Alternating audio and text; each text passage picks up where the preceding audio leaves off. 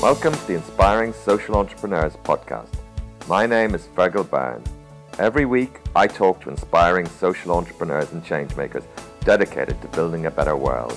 Here, they tell their stories, the highs and the lows, and share what they have learned to help other social entrepreneurs and changemakers on their journey. But I think social entrepreneurship actually shows us that you can create enterprises that simultaneously create wealth, create jobs, and can build the economy, which is, of course, critical for human well being, but can also solve social problems, uh, solve environmental problems, and be responsible stewards of the planet that we live on. The planet's most wicked problems won't fundamentally be solved by any individual sector, that government, corporations, and social entrepreneurs are the most promising triad to solve these wicked problems, that they together bring the right mix of resources, creativity, innovation, scalability. And so I think Verb actually is well suited to be a kind of platform that these kinds of players can come together. I'm very pleased today to introduce Suzi Sosa. Suzi is co founder and CEO of Verb, a social enterprise that produces innovative competitions for social entrepreneurs who are working towards bringing disruptive innovation to the world's most wicked problems. Suzi started Verb in partnership with Fortune 500 companies, foundations, and governments. Verb's clients include Dell, the Livestrong Foundation, and Whole Planet Foundation, a non profit established by Whole Foods Markets. Hi, Suzi. Thank you very much for taking the time to speak to aspiring social entrepreneurs. It's an honor to speak to you, and I'm looking forward to hearing about your journey and experiences. And maybe you can tell us a little bit about what you do today, and then maybe we can explore a little bit of the journey and how you got here. Yes, thank you so much for having me. Uh, it's really a pleasure to be here with you. I'm the co founder and CEO of Verb. We're a company based in Austin, Texas, and we run massive social entrepreneurship competitions. So our clients are usually um, international corporations or large foundations, and they commission us to organize and operate social enterprise or social entrepreneurship competitions on whatever topic is most important to them. So almost all of these um, organizations, companies have a social issue that's kind of their thing, whether it's education, water, empowering women. And so those are the topics that we organize our competitions around. And I've been doing this now for, um, I guess, about eight years, and I've had about 10,000 social entrepreneurs uh, come through all of our competitions. Wow, that's an amazing number. You have had a rich journey, I think, and been involved in, in various initiatives. Can you tell me a little bit about how you actually got involved in the whole field of social entrepreneurship in the first place and maybe some of the things that you've done on your journey? Absolutely. You know, um, it was definitely a circuitous path. Uh, I started off in um, my education, I went to school for public administration. I thought that um, going into government was how I could have the most impact. And my first day of work in the US federal government was um, September 10th, 2001. So it was a very auspicious time with September 11th, of course, following the day after, um, and it was a it was a kind of discouraging time to be in government, um, thinking about solving social issues. And a few months later, actually, um, I was living in Austin, Texas, where I had been assigned um, in the Department of Commerce. I ran into um, someone I knew from university who had started a dot com company uh, called NetSpend and they were making prepaid debit cards. They were one of the very first prepaid debit card companies um, in the United States. And what blew my mind about that company was that they were actually solving a social problem that the government had been struggling to solve, which is how to help poor and working class families with month to month budget and money management. And these prepaid debit cards we're actually replacing things like check cashing and payday lending in the United States. And so for me, NetSpend was the very first model I ever saw of a business being more effective at solving a social problem than government. So I quit my job in the US government and I became fascinated with this question of how could we take the best of the you know government and NGO world and the best of the business world and fuse them together. And I didn't have a term for it. It wasn't until I went to so, the SOCAP conference in 2006, uh, before I even knew what the word social entrepreneurship was, But in 2010, the University of Texas actually asked me to come and create the first ever social entrepreneurship program inside the University of Texas in Austin. Uh, and in doing that was when I got connected to competitions. So one of the things I was asked to run was a university social entrepreneurship competition called the Dell Social Innovation Challenge. And that became the largest competition for student social entrepreneurs. And it was through that that I really saw the power of competitions to be able to provide support support, capital, mentorship, and overall acceleration to thousands of entrepreneurs at the same time. So I, I excuse me. So I fell in love with uh, that kind of model. And um, by 2013, the university said, you know, why don't you spin this out? You know, you can have so much more impact uh, working with more companies and more partners. And so that's what we did. And so we created, we went from being a university based program to becoming Verb. Great.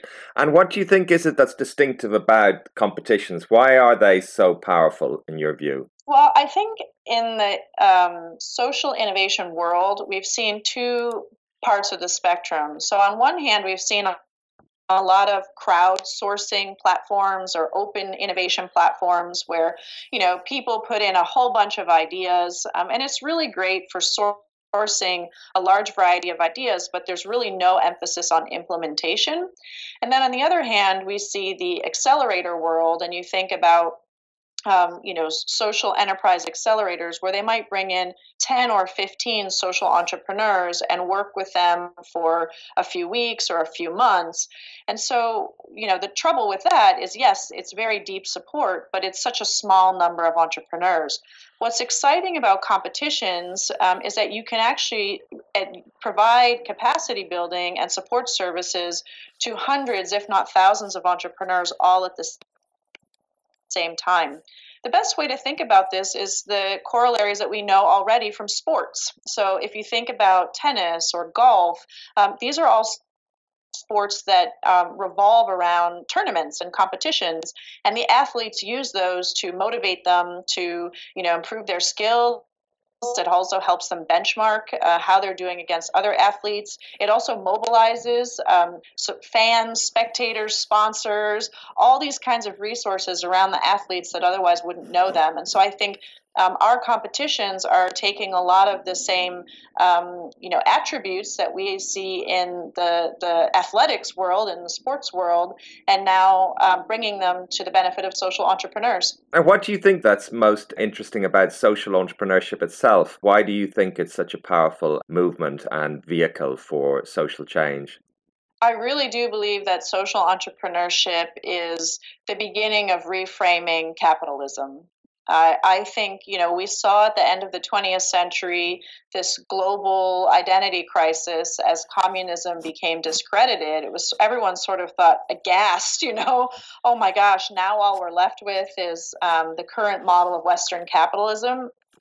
And there's many reasons to be concerned about that because of its its reputation, its history. But I think social entrepreneurship actually shows us that you can create enterprises that simultaneously create wealth, create jobs, um, and can build the economy, which is, of course, critical uh, for human well being, but can also solve social problems, uh, solve environmental problems, and be responsible stewards of the planet that we live on. Uh, one of the you know uh, comparisons that I make is I say, you know that social entrepreneurship is just like you know if building a company is like solving the rubik's cube social entrepreneurship is just solving another face. It's just you know adding one more um, component. When an entrepreneur starts a company you have to figure out you know is your product any good? Is your price any good? Does your distribution work? Do you have a good team? Those are all different faces on the cube. Having social impact is one more face. So it's harder. Yes it is harder but it's the next frontier. It's what we need you know as a as a planet as a humanity to be able to live here sustainably and provide you know a, a reasonable quality of life for the billions of people on this planet yeah, absolutely. I'm a big believer in social entrepreneurship as well. It's broad church at the moment with so many different styles and you know organization forms, non-profit. It's very innovative. I think a lot happening as you've suggested. The competition sounds, as you say, a, a interesting way to reach out to a broader group of social entrepreneurs than maybe the the accelerators and, and provide a deeper kind of hands-on support uh, to a broader group. I suppose maybe not as deep as as, as that hand holding in an accelerator. What kind of things do you, in general, in, in these competitions? What kind of support do they provide, and over what kind of time frame? So we um, are constantly you know improving on this model and refining the model as we work with social entrepreneurs. Right now the support um, comes in in a few different forms. So the first one is the way we actually design the competition itself. Uh, so we always design multi-year competitions which i think is really critical so that the entrepreneurs um, are engaging with us and receiving support over ideally you know three to five years. The dell social innovation challenge ran for seven seven years. Um, which means that they can the entrepreneurs can get access to small amounts of support over a much longer period of time.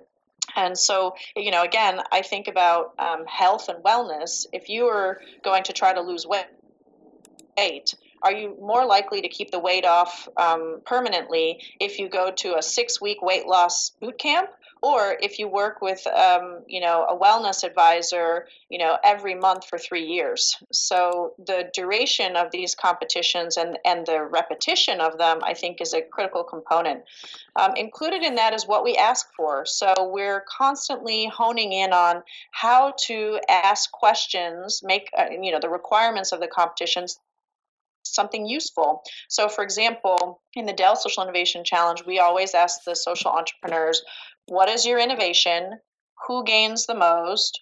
Who pays? What is success? And how will you get there? And then we broke those questions down into sub questions to help the entrepreneurs think through well, what is my innovation? Why is it innovative? Who gains the most? Who are my customer segments? How do they benefit? What's the pain point that I'm solving? In terms of who pays, you know you can't just say customers or donors you have to think well who's really going to pay for this and how much are they going to pay and is that price going to um, be enough to cover my costs so by really designing the competition questions in a thoughtful way it helps the entrepreneurs to think about their ventures uh, in a new way we also another key trait of our models is that every single semifinalist team get, gets matched with an individual mentor so, our clients, part of what they bring to the partnership is their employees and their stakeholders are the mentors and judges in the competition. So, with Dell, we had 3,000 Dell employees from around the world who volunteered as judges and mentors. In our big competition last year, which was a partnership with the Livestrong Foundation and focused on improving the lives of cancer survivors, Livestrong tapped into their network of over a million cancer survivors, and they were the mentors for the social entrepreneurs. So imagine you're a social entrepreneur who's just invented a new product uh, for cancer patients. What a what a privilege it is to have an actual cancer survivor coming in as your mentor and helping you, you know, get access to other potential customers for user research um, and really guiding you. So mentorship um, is a key part of it. That mentorship um, actually continues beyond the competition. We work with a lot of teams um, at, after the competitions on things like helping them with pitches, which is something that we hear consistently they need support on, how to design a great pitch deck, um, how to actually do, you know, different different lengths and different types of pitches. Um, and then other services, things like um, talent acquisition. So if they need help finding senior executive management um, or branding or legal support. So our continuum of support is through throughout the entire competition because our primary social impact metric for Verb is the um, survivability of all these social enterprises and the ultimate impact they make. Yeah, that's really interesting that you're looking at that. What kind of measures do you have? I mean, what's your sense of how you're doing at the moment, the number of firms that, you know, social entrepreneurs that you've helped and, and how they're faring? Yeah, well, I'm very proud that of um, our finalist teams. So we typically have uh, five to ten finalist teams per competition, um, and so you know over the past eight, years now, we've had over over a hundred of those, all but you know less i think it's less than five that are uh, have, ha, are no longer in existence. So we have, you know, 95 plus percent, uh, you know, survivability of our finalist teams. Um, and of course, as you go backward, you know, from the finalists to the semifinalists, um, the mortality rate starts to go up. And that's what I'm interested over the long run is thinking about how do we start to get deeper into the pool, helping, you know, ventures that have more to learn, um, you know, uh, and more of them. But I think generally, um, you know, I've been very pleased with the results we have. Some of the great ventures that have come out of our competitions include Husk Power, which has now become very well known uh, globally as a top social enterprise. Um, Embrace, Shining Hope for Communities, Sword and Plow. Um, these are Jerry the Bear, which was just featured at the U.S. White House with President Obama. Sproutel is the name of their venture. Um, so we've had a number of really outstanding ventures um, that have come through our competitions and you know and are flourishing today. Uh, one story actually that I'd love to tell is um, the social enterprise called Sword and Plow. So they're based in the United States. They make um, accessories from discarded materials, military surplus, and and the accessories are made by uh, military veterans in their company. And I think it's a great story of our potential impact because they entered the Dell Social Innovation Challenge over multiple years.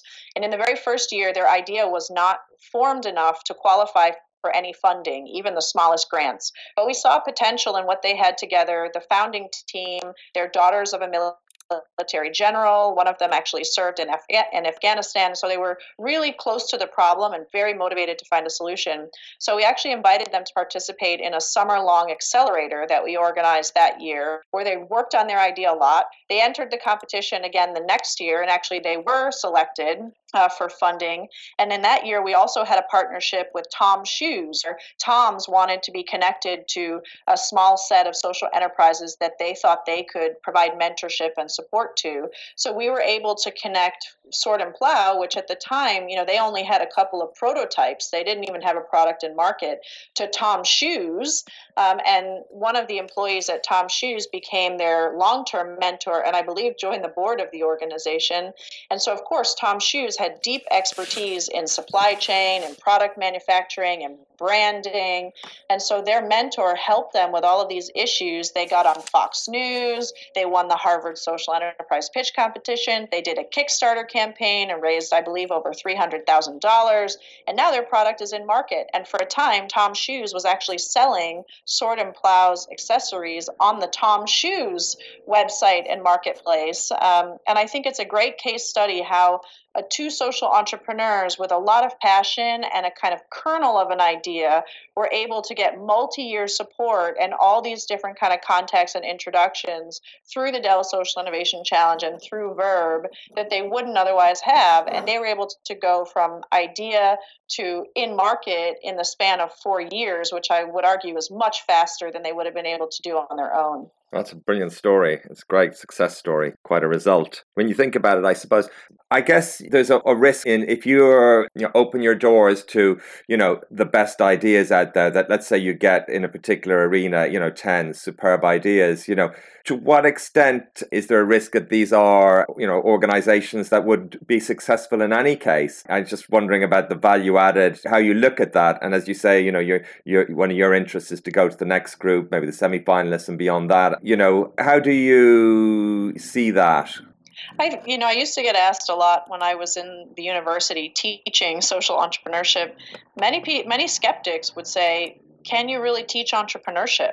You know, all the great legends, you know, if you think about Steve Jobs and Michael Dell and Bill Gates and, you know, the list goes on and on, one of the hallmarks is they dropped out of university. You know, Mark Zuckerberg. You know, you you pretty much you name it. Um, and and of course, Peter Thiel um, had his Thiel Fellows, where he was offering hundred thousand dollars for university students to drop out and start a, a, a business. And so there's a lot of cynicism uh, about skepticism about whether you can really teach uh, entrepreneurship but I, I have seen firsthand that absolutely you can. and again, you know, I'm sorry to continue be repetitive on the same analogy, but I think it has a lot in common with um, with sports, you know, or, or even music. You know, can you teach someone to be a better musician? Well, sure. Some people are born with incredible talents, and maybe some few athletes, like Mike, Michael Phelps, you know, can jump in the pool and and really not need so much training and be an Olympian or be, you know, a concert pianist. But there are so many people that are born with quite a bit of aptitude and with really excellent coaching and with practice um, and with competition and training can get a lot better. And that's our real interest at Verb. So, our purpose statement is to mobilize an army of entrepreneurs to solve our planet's most wicked problems. Yeah. And so, yes, you do have this elite. You've got the top 1% uh, with so much talent and already perhaps the the networks and the resources to be successful.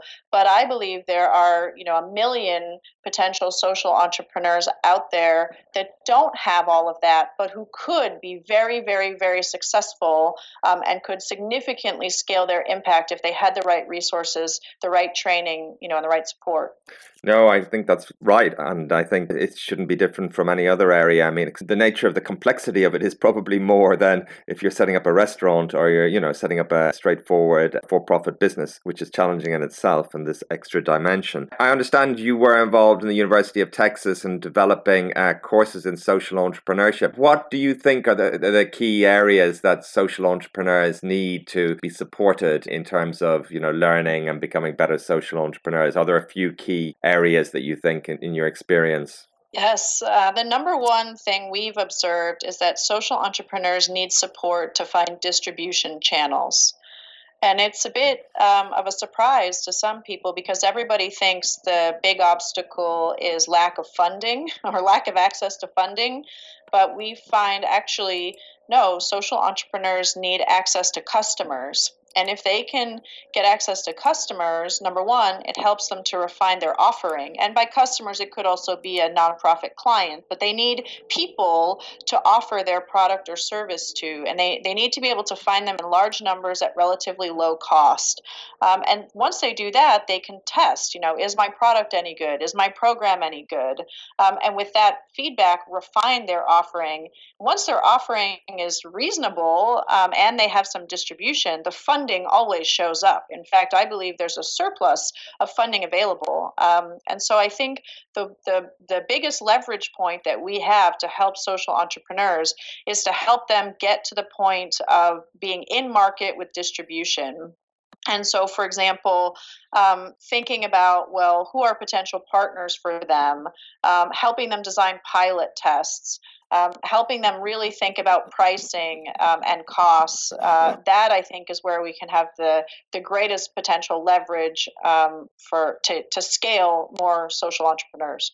I spoke to a few social entrepreneurs recently who, and this theme came up about this pilot at the pilot stage and just how time consuming and challenging this is at the very early stage, getting a pilot scheme, proving, testing, showing that you've got, you know, a market there and that, you know, that I guess is viable. What's your thoughts on that, uh, working with social entrepreneurs? You know, are, are there any resources targeted at that particular stage, the very early stage? I mean, I spoke to somebody very, very experienced in the healthcare area, really struggled for, you know, a couple of years at the beginning. You know, a lot of experience. He was very capable and some very good people with him, but just, you know, proving that this was viable and, and, and getting support for that. Yeah, I think that's a. This is exactly the area where Verb um, can have a lot of impact because the reality is that ventures need um, sort of um, uh, I'm going to call it free capital uh, to run these pilots, meaning that it's not reasonable to expect them to do an equity round um, or take debt to do a pilot, right? They're not ready to take on that amount of risk. And so, um, in the social enterprise space, you know, I believe that the best kind of capital to fund these pilots is going to be um, philanthropic grant capital um, or prize money from things like competitions. Uh, so I think this is exactly an area where Verb um, and others in our um, network can have a powerful impact because if we can try to direct more capital un you know capital that doesn't have any strings attached um, to this pilot stage um, and help more social entrepreneurs do a viable demonstration case, then they can graduate on to things like angel investors or seed rounds or eventually A rounds.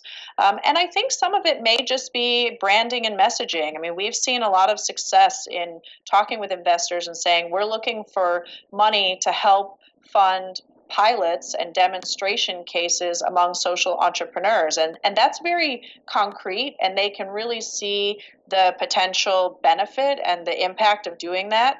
Um, and it's just, it's funny because um, it's, you know, if you call it startup capital, excuse me, if you call it startup capital, for some reason everybody feels like that's risky and has a greater chance of being sort of thrown away with no end. Whereas if we call it um, capital for pilots and demonstration cases, and there's a really clear, um, you know, articulation of what it's going to be used for.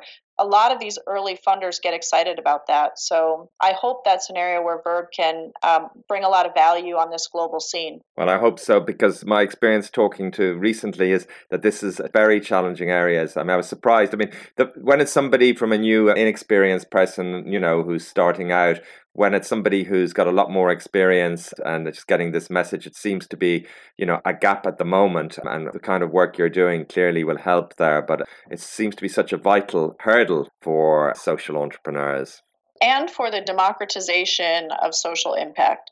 So that's another, you know, kind of concept that my team is very focused on is right now a lot of social entrepreneurship has been concentrated in affluent communities who, you know, it's it's wonderful that they're motivated to give back and launch ventures in uh, other parts of the world, but we would like to see social more social entrepreneurs coming directly from those communities, but those are individuals that have even less access to resources. So um, I think, you know, figuring out this democratization of capital and democratization of social impact where individuals and communities can be empowered to build these things themselves and not have to wait for a very well-meaning white person to come you know on a summer uh, you know summer excursion um, I think you know that's where we all want to be.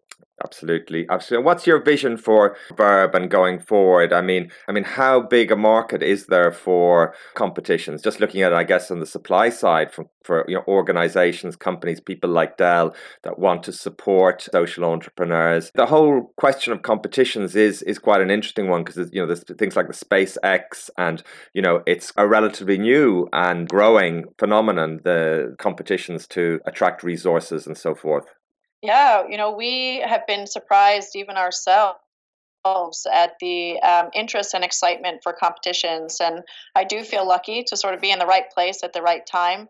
What's happened with us actually just in the past year is we've expanded our portfolio and the kind of models of competitions that we run significantly. So we started with this model that's now called the Grand Challenge, uh, you know, which is what the Dell Social Innovation Challenge was, and the Live Live Strong Big C Challenge, um, the Gates Foundation, um, and you know, DFID and USAID all run grand challenges on different social issues.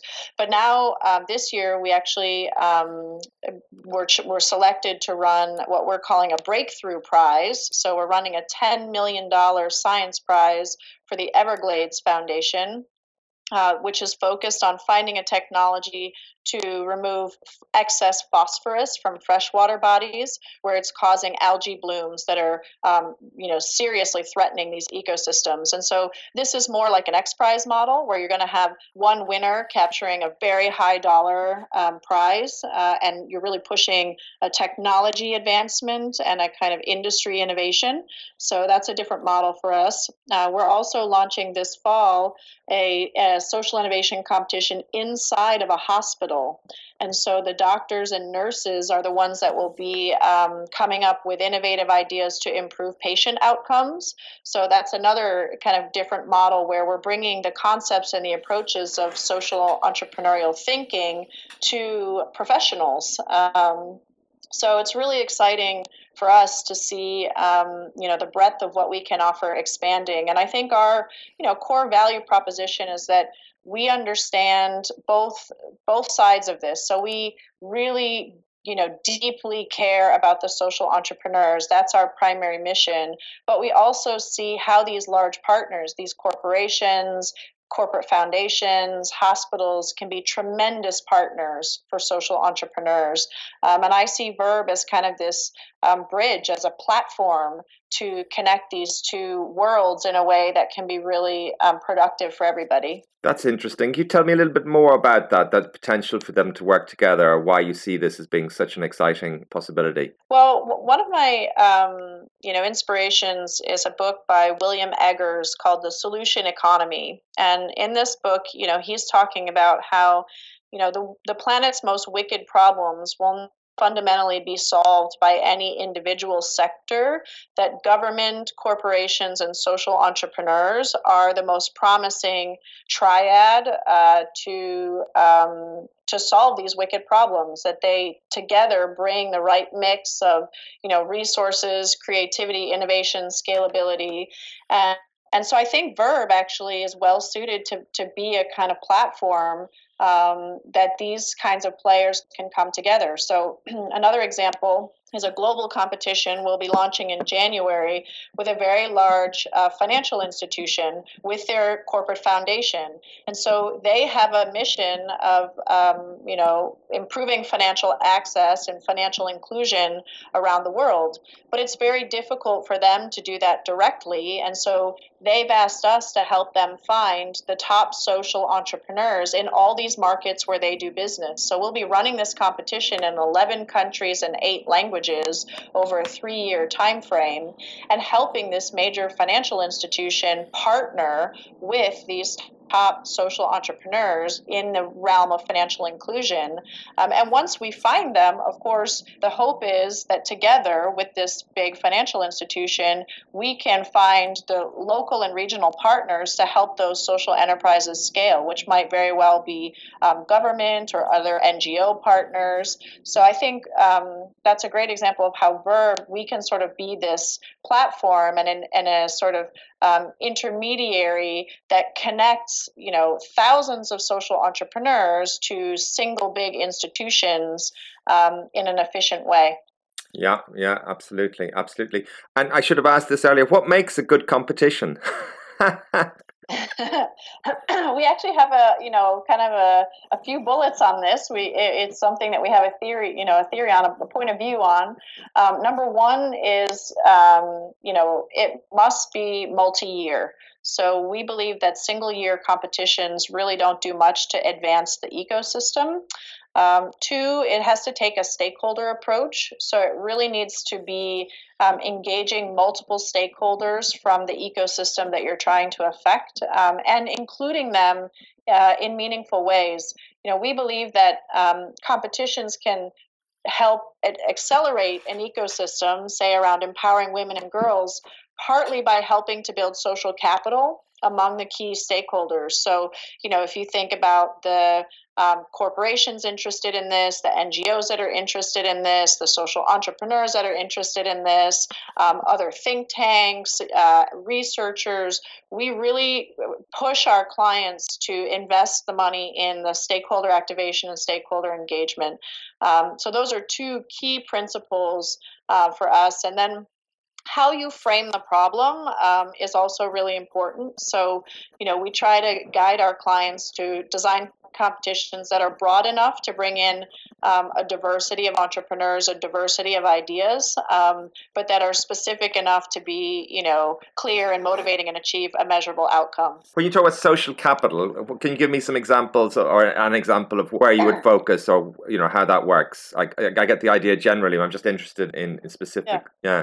Absolutely. So last year we ran a competition called the Big C for the Livestrong Foundation, focused on um, improving the lives of cancer survivors. And it was so interesting because, you know, Livestrong is a very well known organization. And, you know, they sort of said to us, well, you know, we sort of feel like we already know everyone in this space, but we were actually able to help them bring together, um, you know, medical startup accelerators. So there's a lot of med tech accelerators um, that they were not very close to.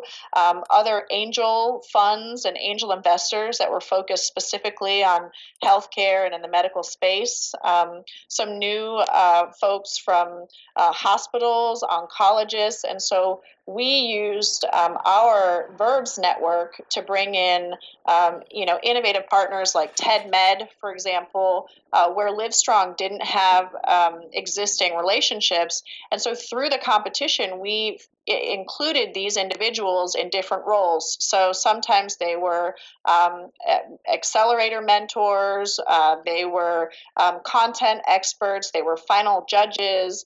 And what was really interesting was that these people who were all participating in this, most of them had never met each other before even though they all share this very, um, you know, sort of narrow common interest of improving the lives of cancer survivors, they had heard of each other, but they had never met.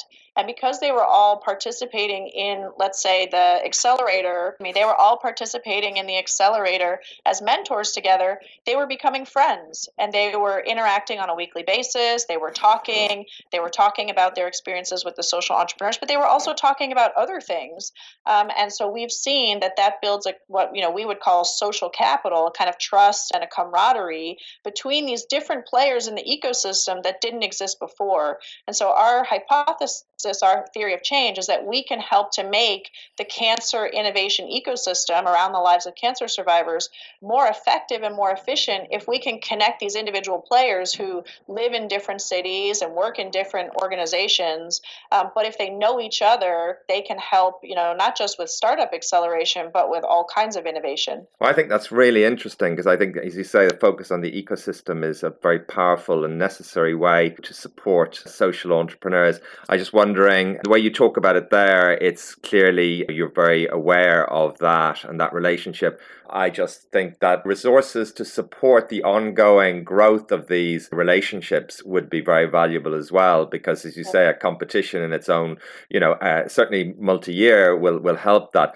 But having that as a clear objective to build those ecosystems in themselves, you know, must be very valuable as well. Yeah, one of the models I really admire. Um, it's another group running competitions that um, you know we we know them. It's uh, a group called Leap, uh, LEAP, and it's a consortium of uh, NASA, the State Department, U- U.S. State Department, USAID, and Nike. Um, and they've been running a series of competitions over the past five years focused mostly on um, science and environmental issues, technology issues. And they really emphasize, um, you know, stakeholder and ecosystem, uh, you know, enhancement. And they actually combine the competition with in-person gatherings. Yeah. So they start off with a convening um, where all these experts gather together to talk about what needs to be improved. And then they jump into the competition and then they convene again at the end of the competition. So I think that's something um, you know we're looking to learn from and um, and possibly partner with Leap is thinking about how do we take you know both an online and an offline approach um, to these competitions because of the importance of building these relationships in the ecosystem. Tell me how you funded uh, the organization and how that's changed over time. So we, when I started Verb, uh, we actually spun out of the University of Texas at Austin, and so um, I had an idea that had some history and traction, even though it was, um, you know, only in its first time as a for-profit business model. So my co-founder and I, we we self-funded uh, in the beginning, and then uh, he also. Um, uh, offered some convertible debt. So we began the business with um, a few hundred thousand dollars of convertible debt, uh, which was a very useful tool for various reasons. I'm happy to go into um, if that's helpful. And then we um, we were able to secure some customers quite quickly. So for the first year, um, we made it most of the way on our convertible debt and the revenue from our customers.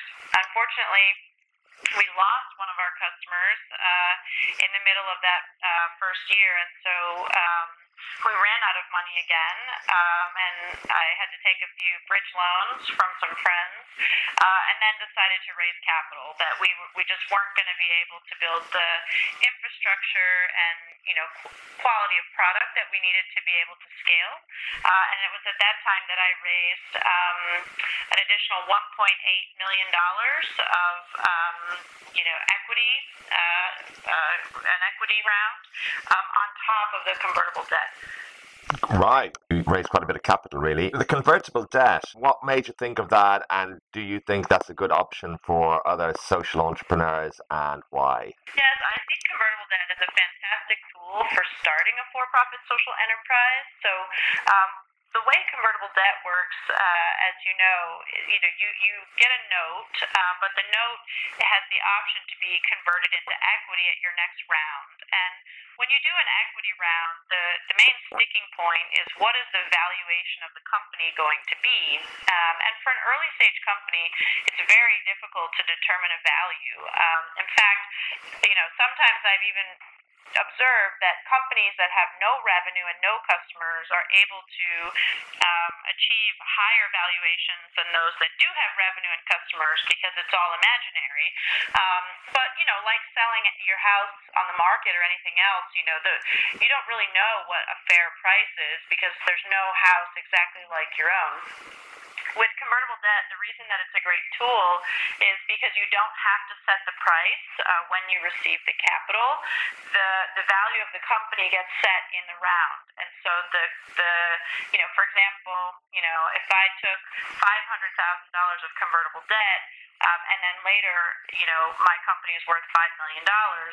Now you know what fraction of the company that debt um, is actually worth. But when I'm taking the 500,000, maybe I don't know what the valuation is. And in my case, it was my co-founder who was funding the convertible debt, and we didn't really want to be arguing between us uh, what the value of the company should be because, in, from his point of view, he would be incentivized for the value to be lower because yes. his convertible would be worth more, and of course I wanted it to be higher. And we didn't want to get into that argument with each other, so we just agreed we'll do it as convertible debt, and then when we closed our first round, whenever that may be, um, he would convert it into equity at the the agreed upon price of the round.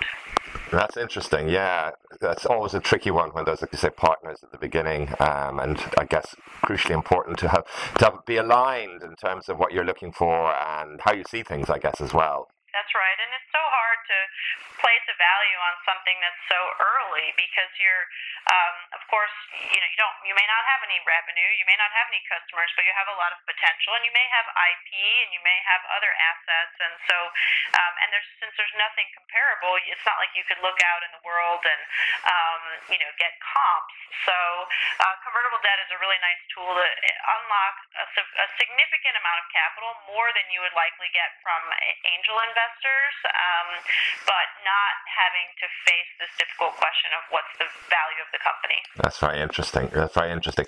Excellent. So it became apparent then that you would need to raise, you know, it would be wise to raise a significant sum of money, I guess, to build up the capacities, the infrastructure, and so forth for, for the business.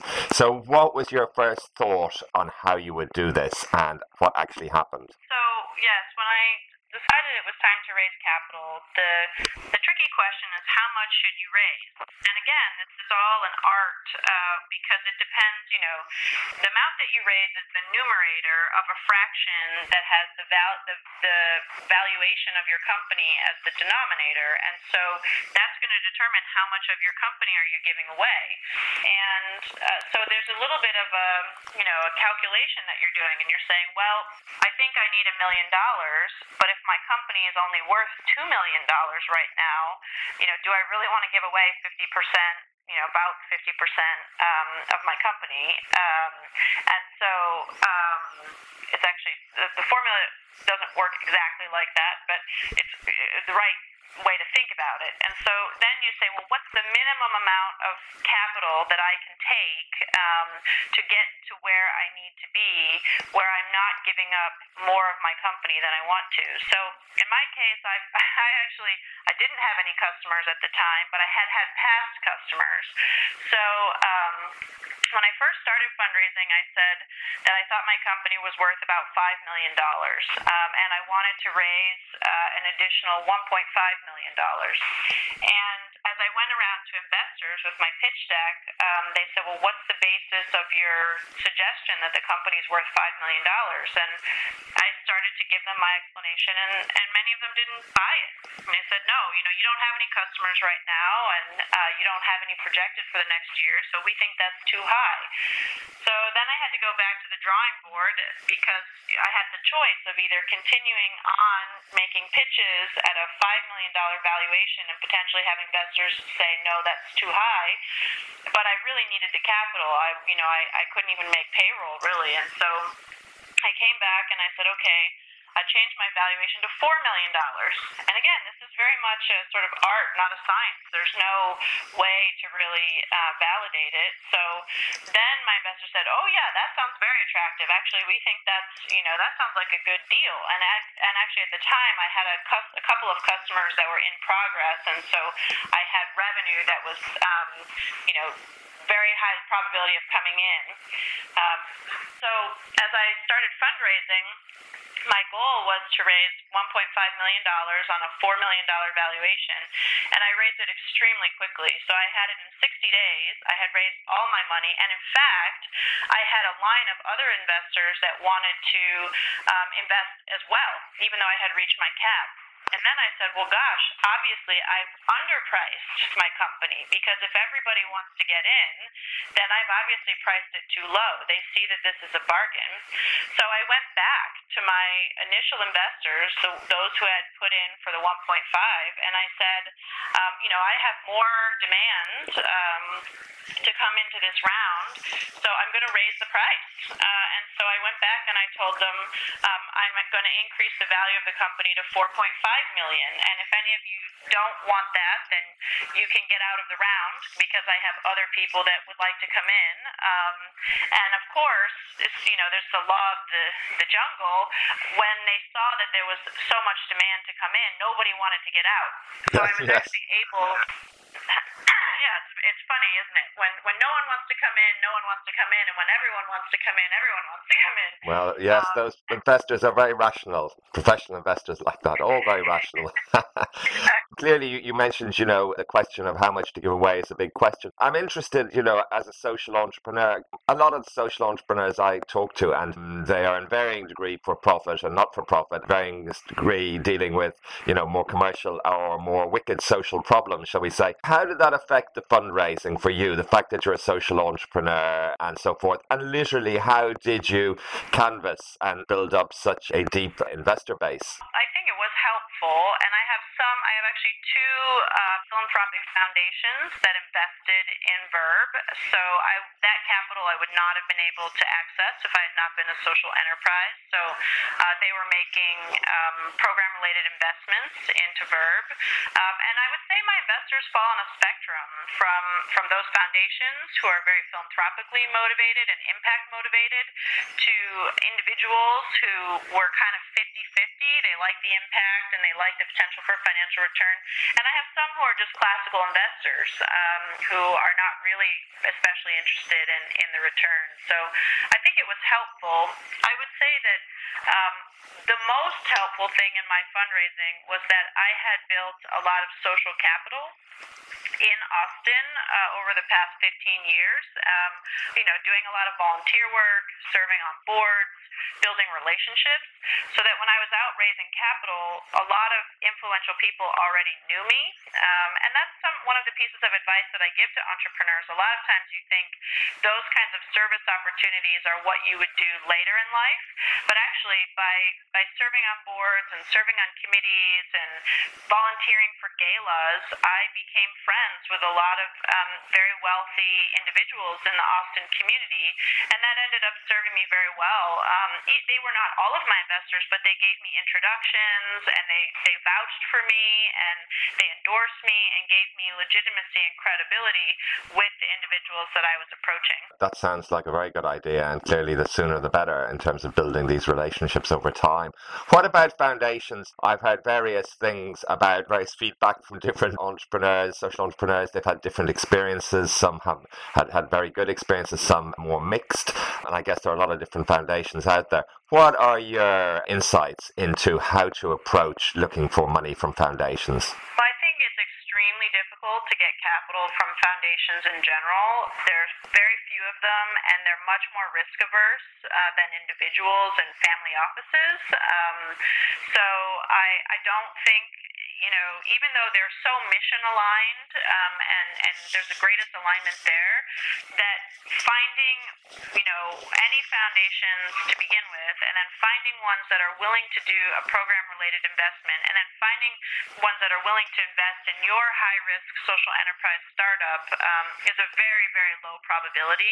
And the two foundations that invested in Verb, I had um, relationships with uh, the original source of the wealth, right? So not just the executive director, but the the actual um, the entrepreneurs. So I think foundations sound in in you know in concept like oh that would be a wonderful investor, but I think um, it's very difficult to find them and also to convince them to invest. Hopefully that will change. More and more are getting interested in this, but for where we are, uh, you know, at this stage in time, I think um, you'd be better off looking for individual angel investors or family offices that are interested in impact investing uh, than foundations.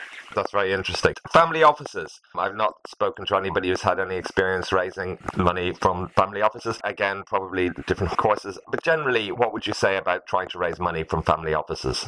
I are excellent candidates for impact investing. So, especially if you're trying to raise, um, you know, kind of a, a bigger seed round, that this is bigger than angel investing. So, family offices have the capability to write a fifty thousand, one hundred thousand, you know, sometimes even up to half a million dollar um, check. So, um, you know, nobody really has a family office unless they're worth several million dollars. Um, and some high net worth individuals um, join up and have a family office together.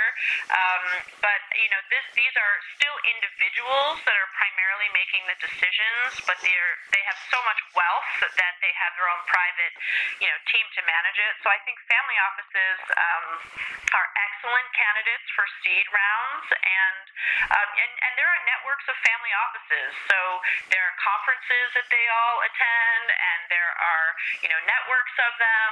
So you know, if you identify that as a category and you start doing the research, um, you can find them fairly easily. And I, I think that that's a much higher likelihood of success than focusing on foundations. That's very interesting that you say that. And what's their perspective compared uh, to angels? I mean, you mentioned that different investors have different priority, I suppose, associated with the impact, the impact side of the investment, shall we say. So, what was your sense where they fitted in in the spectrum in terms of looking for financial reward and looking for impact?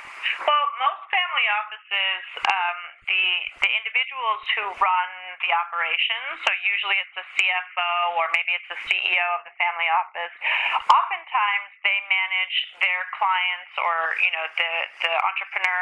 They manage both the philanthropic portfolio and the investment private equity portfolio. So, you know, they they have a perspective on both sides of the line. And family offices tend to be a bit more entrepreneurial and innovative than foundations. So, you know, they're looking at trends.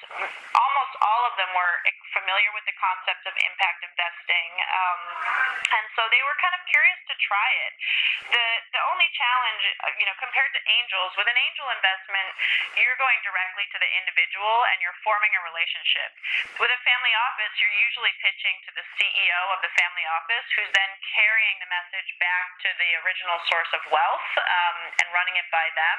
So you have one more degree of separation. So your pitch needs to be a bit more polished and more professional professional because it's being vetted by a third party versus just you can use your charisma to wow an angel and they may never ask for financials, um, but it'll be a little bit different with family offices. But the family office, you know, if you can really sell them, they can write you, you know, a, a pretty big check.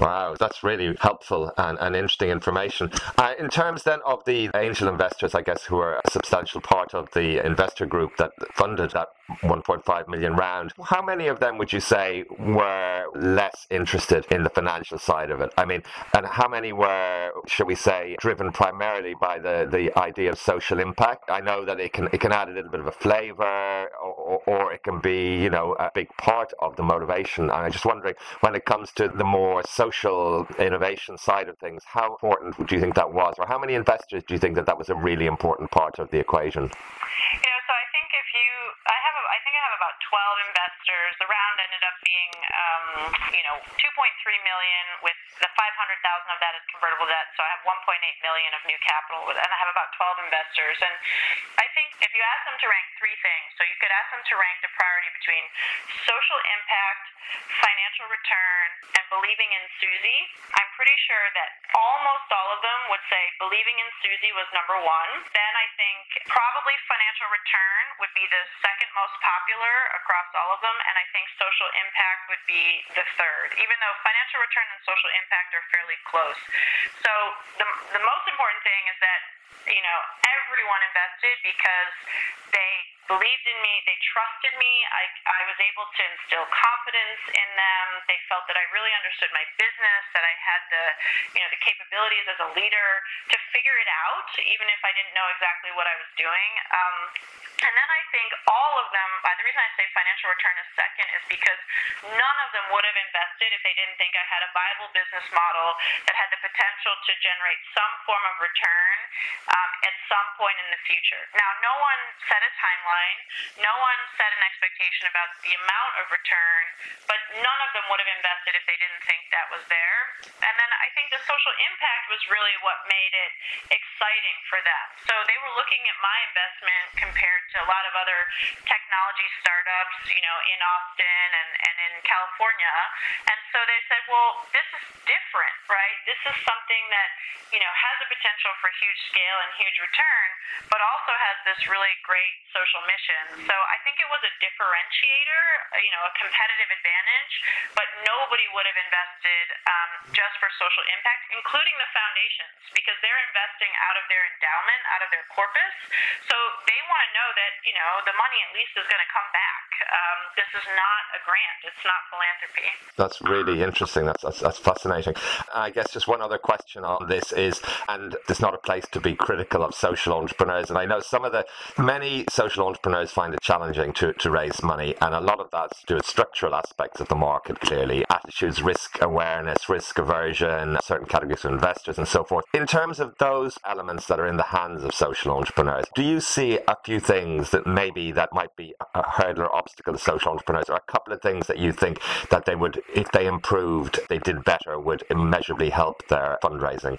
You know, perspective, very limited perspective on the market is that there's an abundance of capital. You know, you know, I had an, example where the, the my round is oversubscribed. So, I mean, I had one investor at the very end call in and say, you know, I'd like to put in at least a million dollars. I said, I already have, you know, 1.6, and my round was 1.5, and so, you know, we settled on 350,000. We were settling on that because he wanted to put in a million. Um, and so, um, I, I don't think capital capital is the barrier. I think that um, the barrier is we have to push ourselves to higher standards in terms of thinking about the business model, um, creating a vision that is, you know, sufficiently um, large to inspire investors. I think, um, you know, one of the things that helped me a lot was doing a lot of practice pitches and really listening to the feedback and being responsive and taking the coaching, which is always hard for CEOs. So, you know, I always say that building a business is like solving the Rubik's Cube, and you can give up after you've solved, you know, three three faces or four faces, but you have to push yourself to go, you know, as far as you can. And I think you can push yourself to building a business that is very, you know, financially sustainable and scalable and has the potential for large impact. And if you're not there, if capital's not coming, it's because you're not there. And so keep working on the Rubik's Cube. Don't give up. Don't just write it off and say, well, you know, there's not enough capital. I think there's plenty of capital. Um, but, you know, capital has certain features that it's looking for. And if you want that capital, then you need to keep iterating until you develop those features. So I think entrepreneurs should continue, keep pitching and, and get the feedback um, and really look at the business model and, and really refine it. I mean, my very early investors, one of my first pitches, one, one of the um, investors said, well, what's your no-brainer? I gave him a blank stare. I said, What do you mean, what's my no brainer? He said, Where's the slide that when you show it to a client, they say yes right away because it's a no brainer? And I didn't have that. I had never thought about my company and what we were offering from the perspective of a no brainer for the customer. I had always pitched it on the impact story. And that was huge feedback. And it, it shifted the way I was thinking about one, what Verb offers, and two, how I tell the story about it. So, you know, it took me about six weeks to figure out my no-brainer slide. Um, and, you know, and then another pitch, you know, one investor said, you know, tell me about Verb. And I said, well, you know, I moved to Austin in, you know, 2001 and his eyes glazed over. And I realized that my pitch was terrible. You know, I was getting into too much detail and telling too many things and I didn't have the story straight. And so that kind of feedback, you know, I, I really observed and I saw when investors were not interested or when they were disappointed, what was that about? Um, and I kept refining. And it, it really took me about four months to get my pitch deck. From the time I finished it, when I thought it was done, it took me another four months to actually get it to be good through a series of early pitches where I really bombed, and investors were like, no way. Um, but then I, I refined it, and, and then I got to a point where they would say, I don't even need to see the slides. You got it. You know what you're talking about. Yeah, I believe in you. Ah, it's a great journey. And were they the same investors you went back to? They were willing to listen to you again? You know, actually, no. So none of in the beginning, um, I did tell them, you know, hey, we only have some, you know, toward the end, like, you know, we only have a few slots left. Are you interested? Um, and actually, the funny part was one of the very first ones who said, I don't think your business can scale. A bunch of his friends decided to invest, um, and they said, oh, come on, you should put some money in. And he said, I just don't think there's ever going to be an exit for this company. It's a service based business, it's not a commodity, it'll never scale. And his friend said, you know, no, come on, you should get in. So in the end, they threw in a token amount of money, um, you know, just because everybody else did. And then I ended up spending quite a bit more time with him. And he said to me, if you had pitched your company better, and I understood then what I understand now, I would have put in a lot more money.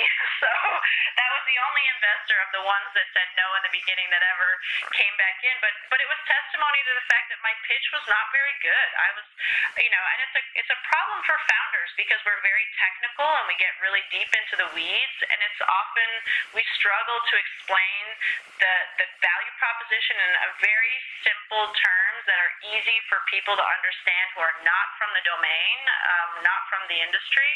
Um, and I think even I'm still bad at it.